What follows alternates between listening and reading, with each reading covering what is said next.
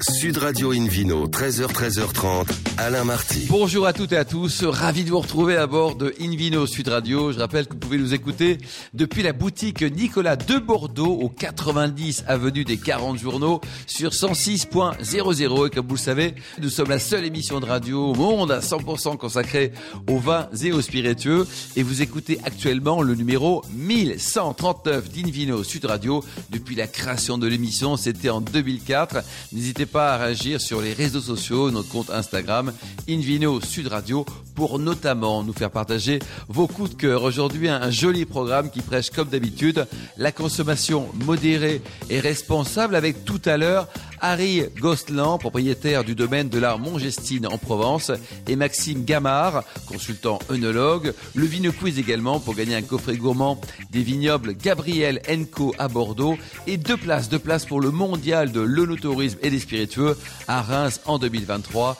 Et pour gagner ça, il faudra jouer sur invinoradio.tv. À mes côtés pour nous accompagner, Hélène Pio, chef de rubrique au magazine Régal. Bonjour Hélène. Bonjour. David Cobold aussi, le cofondateur de l'Académie des vins et spiritueux. Bonjour mon cher David. Bonjour Alain. Alors je vous propose de commencer cette émission par un zoom sur les foires au vin, c'est la période. Alors David, qui a inventé les foires au vin et c'était quand? Alors, euh, je me rappelle pas de la date, mais c'était les, les centres Leclerc euh, et dans le, dans le Finistère, donc en Bretagne. Alors moi j'ai- les dates et j'ai les noms. Allez-y, Euh, soyez précise Hélène Pio. Donc c'était euh, au début des années 70, c'était en 1973 que la première vraie foire au vin a, a eu lieu. Je dis, je dis vrai parce que disons vrai, vrai comme on l'entend à l'heure actuelle, c'est-à-dire en supermarché, euh, parce qu'en fait bah, des foires au vin, ils s'en est toujours tenus euh, depuis le Moyen Âge, mais euh, c- c'était foire au vin et à autre chose, aux bestiaux, voilà. Et, et, et la première foire au vin, 100% vin, mais sous forme de marché extérieur, une, une foire, euh, voilà, dans, dans, Dans un parking. Exact. Non, pas dans un parking. C'était sur la place de Colmar.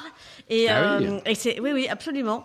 Et Vous seriez pas un peu alsacienne, vous, sur les bords? Un petit peu, un petit peu. C'était en 1927, euh, pour être très précise, à Colmar, effectivement, qu'il y a eu la première fois en extérieur.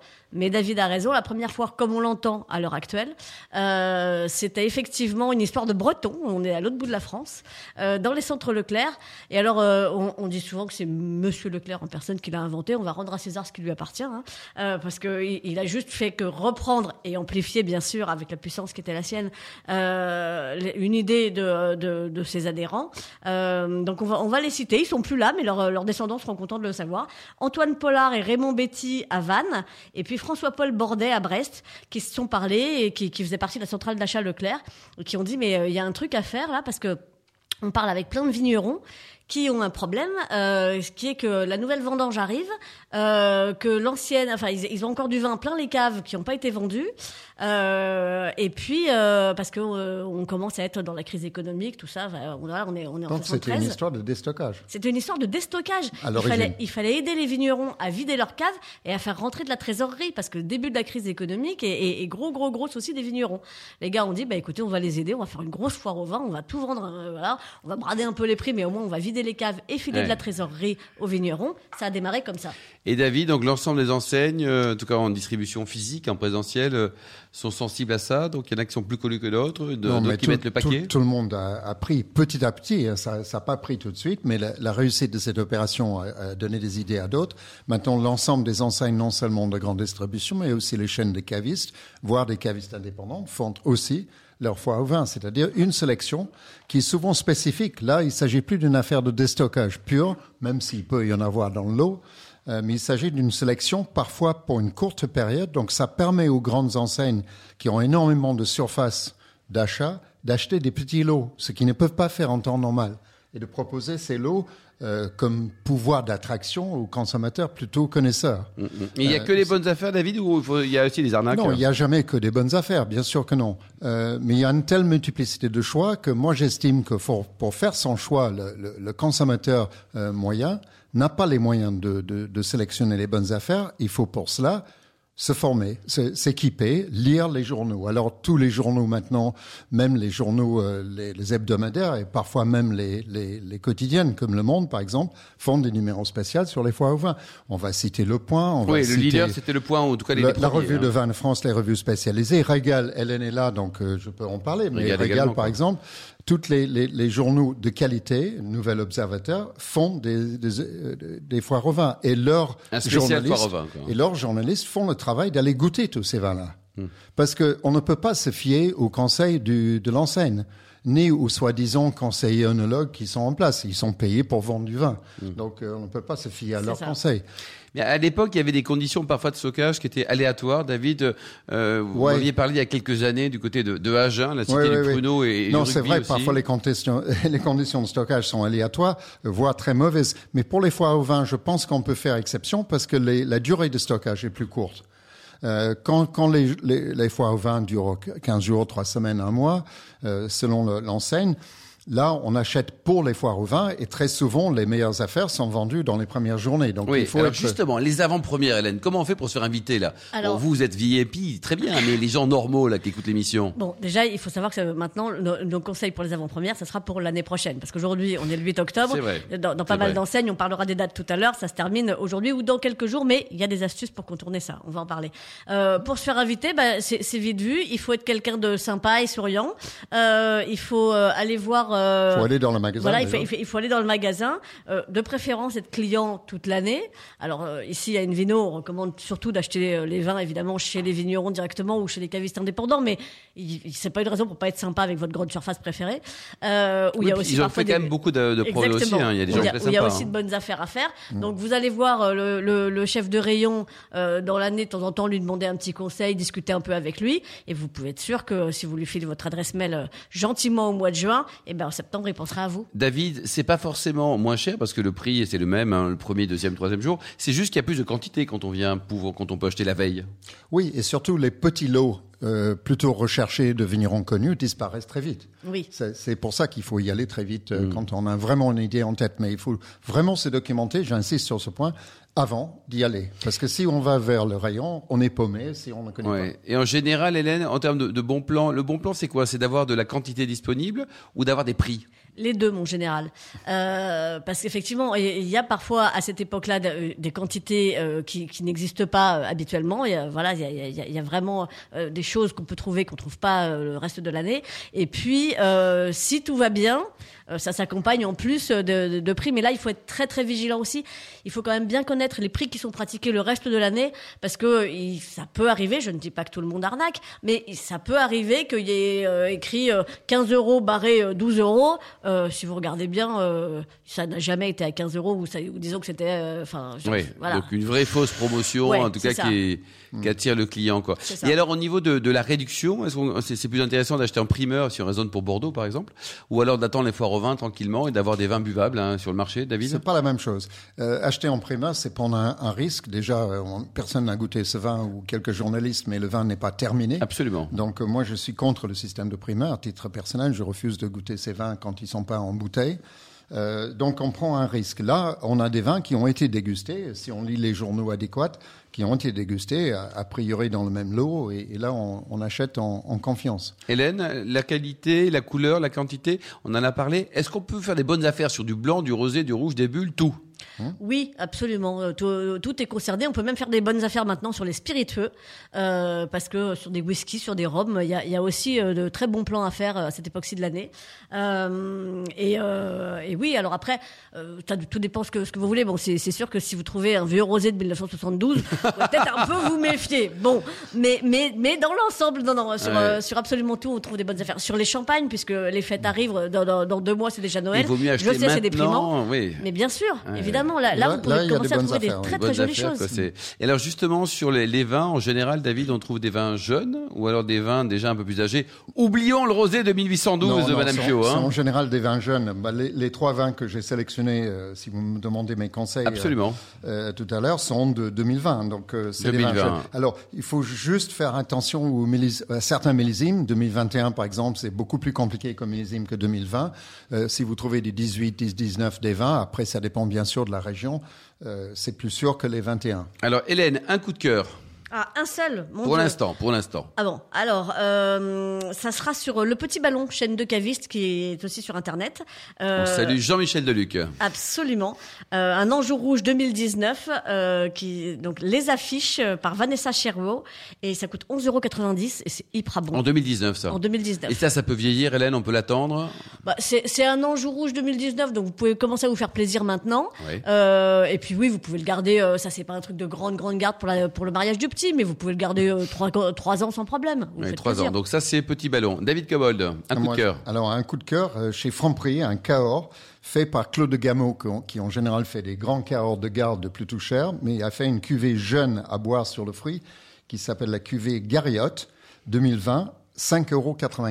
5,95. 6 euros, c'est une super affaire, c'est délicieux. C'est délicieux. Et on peut le garder longtemps aussi Ou alors si vous ça, dites ça c'est- sert à rien de le garder ça- longtemps. Ça, sert à rien de le garder longtemps. Vous allez acheter ça, vous allez le boire dans l'année ou les deux ans, ça tiendra sans Ouais. problème. Bon, mais- Excellent rapport qualité-prix, David. Ah oui, oui, top. Qu'est-ce qu'on peut associer là des, des plats gourmands, des plats généreux? Ouais, des viandes blanches, des grillades, des choses, des choses plutôt simples. Un poulet rôti, ça va avec tout. le Ça va avec rôti. tout, quoi. c'est gros avantage. Hélène, deuxième coup de cœur. Deuxième coup de cœur, euh, chez Carrefour. En plus, vous pouvez y aller parce que la, la- la foire au vin dure jusqu'au 30 octobre chez Carrefour en ligne. Hein. Euh, dans- en, magasin, ça va s'arrêter très très très très bientôt. Mais en ligne jusqu'au 30 octobre pour les retardataires. Euh, le Massa Miel, alors 2021 effectivement, qui est pas un millésime génial. Je suis d'accord avec David. C'est même carrément pourri, hein, on va pas se mentir. Euh, mais euh, mais il y a des pépites. Par Mm. exemple, ce Massa Miel 2021, euh, la cuvée Promesse en Côte du Roussillon Village, 9,95€ chez Ah ouais, Carrefour. ouais, c'est très bon. Et, et c'est très très bon. Et à l'aveugle, vous avez l'impression que ça en coûte 15 ou 20, bah ça en coûte 9,95. Bon, faut aller chez Carrefour. David Cobold, un deuxième coup de cœur. Alors, je vais prendre un couple chez Casino, un couple corse. Euh, Orenga de Gaforé, qui est un patrimonio, donc vous pouvez avoir le blanc et le rouge. Le blanc, c'est en 2021, mais c'est néanmoins très bon. Et le rouge, 2020, euh, 13,50 euros chacun.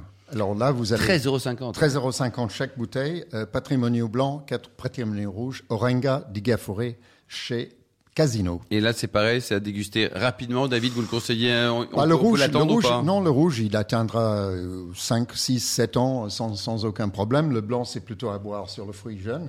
Euh, mais c'est c'est un très bon producteur et c'est deux vins excellents, euh, bien placés en prix. Bon, et pour terminer, s'il y a une enseigne à féliciter, on a expliqué que historiquement, Leclerc était leader. Aujourd'hui, s'il y a euh, un coup de cœur à donner à une enseigne, surtout les enseignes, on va se faire quelques ennemis, mais c'est pas grave, on y va. Hélène, côté foire au vin. pensez, Hélène Moi, j'ai du mal. euh. Bah, pff, en général, il y a de jolies choses chez Monoprix. Bon, le prix, et vous, David? Alors, moi, je prendrais Intermarché pour, parce qu'il y a un champagne extraordinaire, Filizo et Fils, cuvée numéro 1, À ne pas un blanc de blanc à 16,50 euros. Merci beaucoup, Achetez ça. David Cobol. Merci Hélène Pio. On se retrouve dans un instant avec le Vino Quiz pour gagner un coffret gourmand des vignobles Gabrielenco à Bordeaux et également deux places pour le mondial de l'œnotourisme et des spiritueux qui va se dérouler à Reims en 2023. Tout de suite. Sud Radio Invino, 13h, 13h30, Alain Marty. Retour chez le caviste Nicolas. Je rappelle que vous nous écoutez depuis la boutique de Bordeaux au 90 avenue des 40 journaux sur 106.00. On vous remercie d'être toujours plus nombreux à nous écouter chaque week-end. Retrouvez-nous également sur les réseaux sociaux, le compte Instagram Invino Sud Radio pour toujours plus d'actualité. David Cobol, c'est à vous pour le Vino Quiz. Alors, la question de la semaine dernière était Laetitia Housse-Pointour a gagné un concours euh, pour son invention Crea Wine, euh, qui est un atelier de vin à emporter. Quel est le nom de ce concours? Ah, A. Le concours Lépine. B. Le concours Miss France. Hmm, ça sent le truc. hein. Réponse C. Le concours des castors juniors. et donc la bonne réponse, étonnamment, est Et très étonnamment, le A. cette semaine, David. Alors, nouvelle question ce week-end. Euh, Qu'est-ce que la foire au vin Donc, euh, si vous avez écouté l'émission, vous saurez tout. Réponse A, un événement associé à la fin des vendanges. Réponse B, un événement associé à des concerts autour du vin. Et option C, un événement associé à des opérations commerciales sur le vin. Bon, voilà, David, ceux qui s'y trouvent pas, c'est qu'ils sont vraiment pas bons. hein. Alors, ceux qui n'ont pas écouté, et hein. comment on fait alors? Eh ben, on joue. Oui, et on va On va sur le site euh, qui s'appelle Invino Radio TV à la rubrique Vino Quiz. Et on coche la bonne case. Et si vous gagnez, euh, Qu'est-ce gagnez. qu'on qu'est-ce qu'on a gagné déjà, Ah, c'est intéressant. Il y a euh, un coffret gourmand des vignobles Gabriel Eco à Bordeaux, deux places pour le WST International Trade Fair, qui est le mondial de tourisme et des spiritueux, en mars 2023 à Reims. Euh, et toute la semaine, vous pouvez vous rendre sur le site et taper la, la bonne réponse. Le gagnant sera tiré au sort. Merci beaucoup David Cobold. Invino Sud Radio a le grand plaisir d'accueillir maintenant Harry Gozlan et également Maxime Gamard. Bonjour à tous les deux.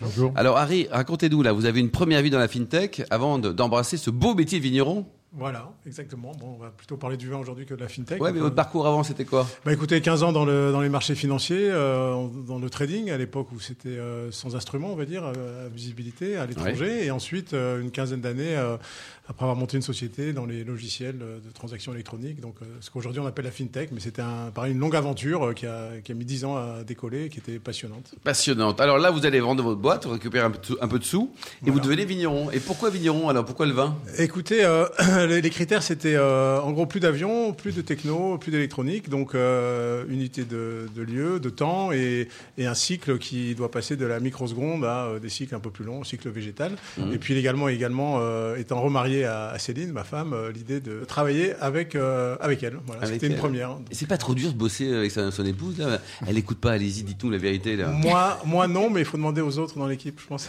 Bon, ça va. Alors donc vous avez acheté ce, ce beau domaine hein, en Provence. Euh, alors pourquoi la Provence?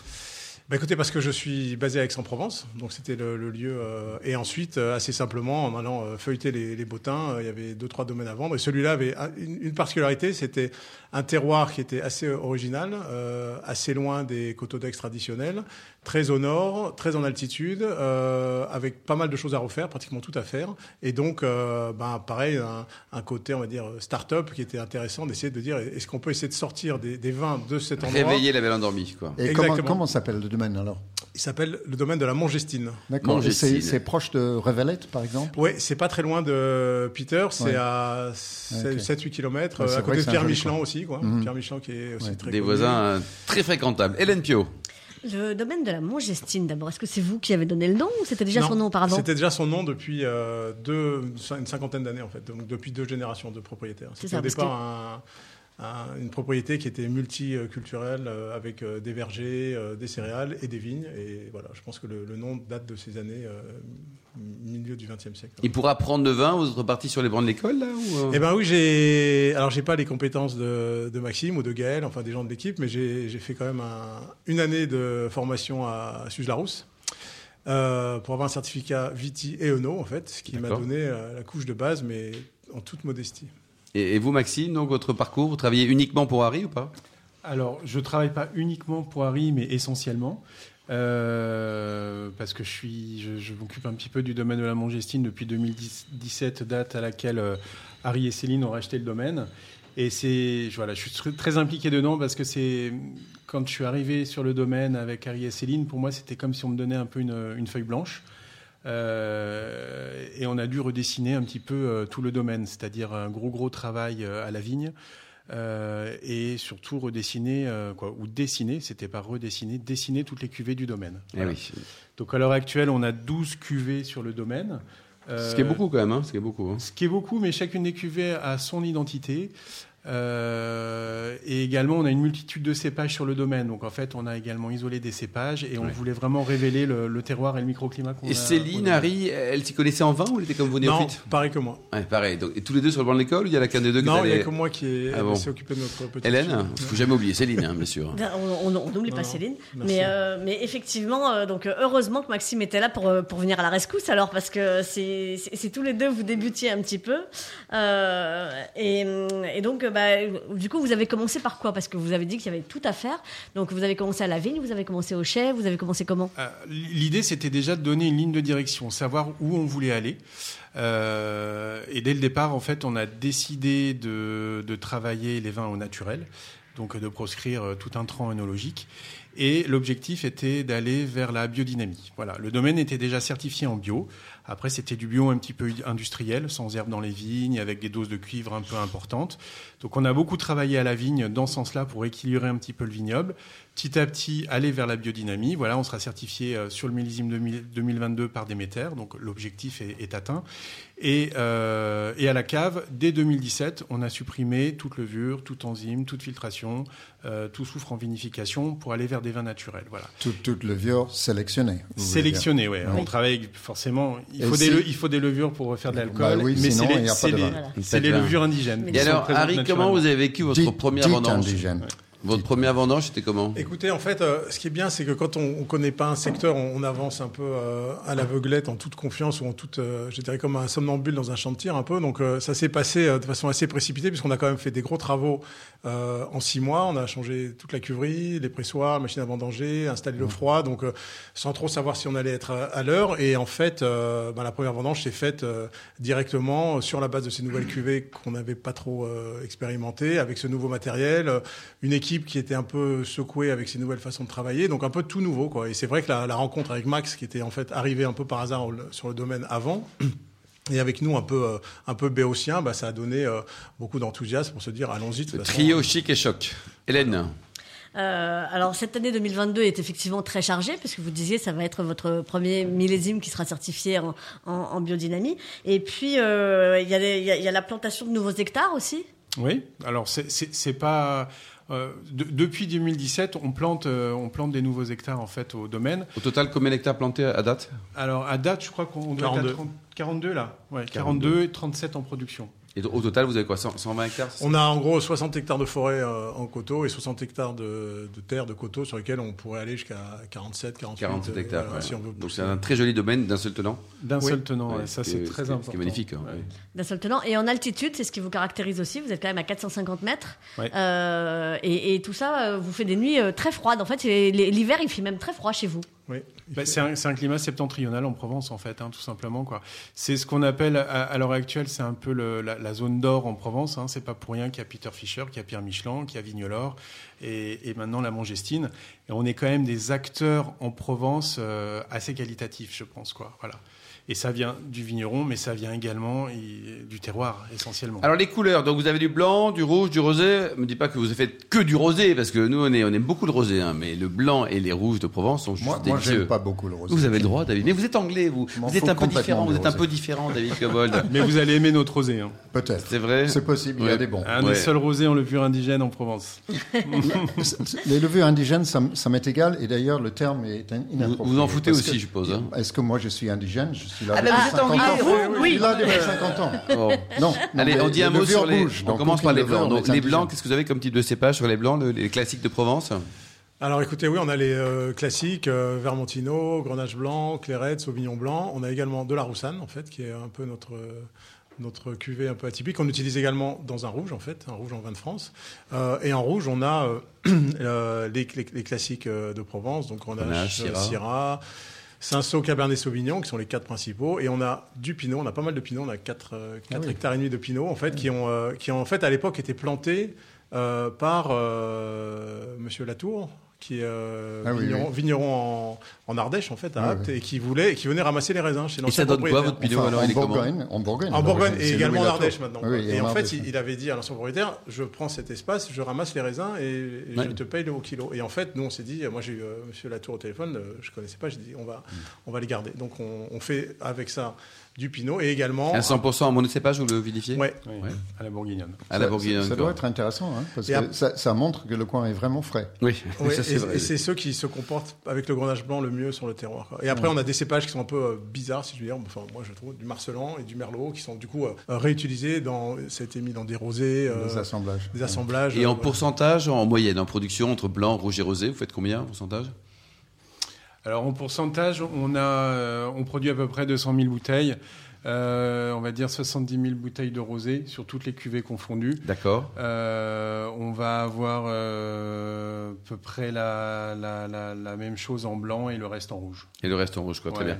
Bon, bon, on parle très bien. Hélène? Et, euh, et notamment, donc, on, on parlait de, de- de- de cette cuvée 100% Pinot Noir et de la cuvée 100% Roussanne tout à l'heure. Euh, sur ces cuvées-là, j'aimerais y revenir parce que vous êtes en, en IGP Coteau du Verdon. On n'en goûte pas tous les jours hein, des, des IGP Coteau du Verdon. Non, il n'y en a pas beaucoup. Alors on pourrait être en IGP euh, du Var, tout simplement. Euh, on a décidé de prendre euh, l'IGP Coteau du Verdon pour se situer géographiquement et puis pour faire euh, vivre un petit peu la région.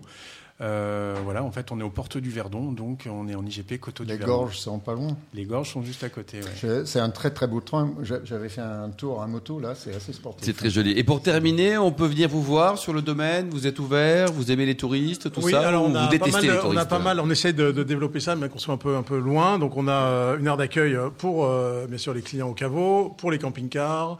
Euh, on a rénové une salle qui est maintenant prête pour faire des mariages, qui est vraiment une très belle euh, Eh ben, bastille voilà. de rénover, en fait, en David, pour hauteur. Le futur mariage. Avec C'est- c'est euh, trop voilà, organisation de réception. On compte probablement organiser un salon euh, l'année prochaine. euh, voilà. Bon, donc beaucoup d'activités en tout cas pour faire renaître ce joli vignoble. Merci beaucoup Harry et Maxime. Merci également Merci à vous. Hélène et David. Cobol ainsi qu'aux millions d'amateurs de vin qui nous écoutent avec passion. On le souhaite chaque week-end. Hélène, vous voulez donner un site internet peut-être, non? Absolument, pour en savoir plus, www.lamongestine.com, ça s'écrit L-A-M-O-N-G-E-S-T-I-N-E. Vous êtes formidable, on vous aime. Un clin d'œil également à Emma qui a préparé cette émission. Fin de ce numéro d'Invino Sud Radio. Pour en savoir plus, rendez-vous sur le site hein, sudradio.fr, invinoradio.tv, les comptes Facebook et Instagram. On se retrouve demain à 13h pour un nouveau numéro chez Nicolas, toujours le caviste qui a été fondé en 1822. On parlera de plein de choses, de The avant-gardiste, on parlera également de distillerie et de, du canon du français, non pas le canon du maréchal. Euh, D'ici là, excellent week-end. Restez fidèles à Sud Radio, encouragez tous les vignerons français et surtout respectez la plus grande démodération.